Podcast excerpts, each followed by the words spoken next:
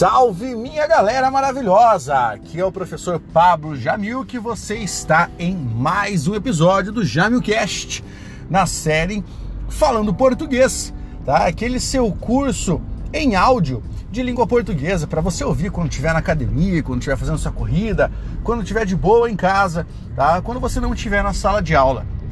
Eu tô gravando esse curso porque é uma forma de eu ajudar vocês com o meu trabalho de forma gratuita, evidentemente, tá?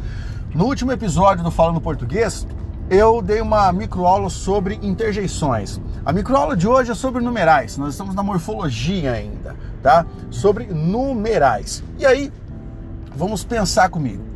Numeral é um assunto muito importante e que cai muito em provas? Não, não é. Mas você precisa entender um pouco a respeito dos numerais, primeiro para não ficar perdido no planeta em segundo lugar, para que você consiga aí resolver as mínimas questões que possam aparecer a respeito desse assunto. Numeral é a palavra que indica a quantidade, indica a posição, ordem, portanto, multiplicação ou indica uma fração, uma divisão. É por isso que nós temos a classificação em numerais cardinais, aqueles que indicam quantidade: 2, 10, 20, 30. Ordinais, os que indicam uma posição. Pense comigo então. Primeiro, terceiro, décimo sétimo, tá? Nós temos os multiplicativos, os que indicam uma multiplicação, dobro, triplo, décuplo, e os fracionários, os que indicam uma divisão.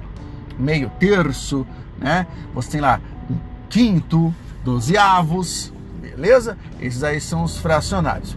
Perfeito. O que é que você precisa saber? Nós nunca começaremos uma frase escrevendo um algarismo. Nós sempre vamos escrever por extenso. Então, se você for começar lá 360 pessoas, você não começa escrevendo o número 3. Vai escrever o numeral, né? 300. Por quê, Pablo?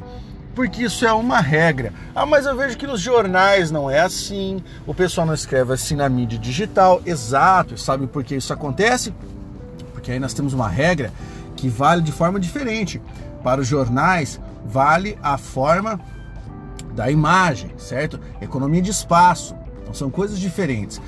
No meio do seu texto, se você tiver a necessidade de utilizar numeral, você pode utilizar por algarismo. É só no início da frase, tá? Só no início da frase que você não vai escrever o algarismo. Coisas importantes. O que costuma dar dificuldade na hora de o aluno estudar? Os numerais ordinais. Muita gente erra na hora de escrever o numeral ordinal, então peço que você preste atenção a isso. Se você pegar a minha gramática lá, o português sistematizado, eu coloquei uma tabela que você pode ler certo? Ou se você observar o meu blog, no meu blog há muito conteúdo sobre isso também, no meu canal do YouTube, né? É só você entrar lá, youtube.com barra Pablo Jamilco Oficial, ou no meu Instagram mesmo, né? Pablo Jamil, que é arroba Pablo que você já encontra. E aí, cara, eu quero que você observe palavras como 80. 80 é numeral cardinal. O ordinal já dá dificuldade, tá? Por quê? Como é que eu vou falar? Octagésimo ou octogésimo. É com O, octogésimo. Beleza? Muito cuidado com isso.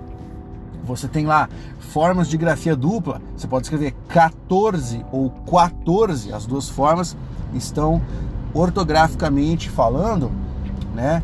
É, são, são ortograficamente aceitas na língua portuguesa. Você também precisa notar que o emprego dos numerais pode seguir uma lógica de certa forma estética dentro de um poema, por exemplo. Pode ter um efeito, né? Quando você pega poemas do concretismo brasileiro, em que você tem uma mistura entre palavra, significado e palavra forma, e daí forma significado. Você pode ter aí numerais significando dentro de um poema, o que amplia sua capacidade de interpretação. Pô, isso aí é sensacional, é uma coisa muito, muito, muito interessante, tá? Há poucas questões, como falei, mas questões precisas. Por exemplo, você vai falar em numerais ordinais, artigos de textos de lei, do primeiro ao nono. certo? Dali para frente você vai usar numeral cardinal 11, 12, 13, entendeu? É essa a lógica que você segue. Tá tudo isso lá na minha gramática. Se você precisar de alguma coisa, manda uma mensagem para mim aqui. Pode ser pelo aplicativo do seu podcast, pode ser pelo Twitter. No Twitter nós temos um bom espaço para vocês enviarem perguntas, tá? Joga lá no Twitter, arroba P, a letra P, P Jamilk. É meu endereço do Twitter. Sigam lá para que a gente possa conversar. Mande a sua sugestão de podcast lá, beleza? Um abraço e até o nosso próximo episódio do Falando Português. Valeu, galera! Força, guerreiros!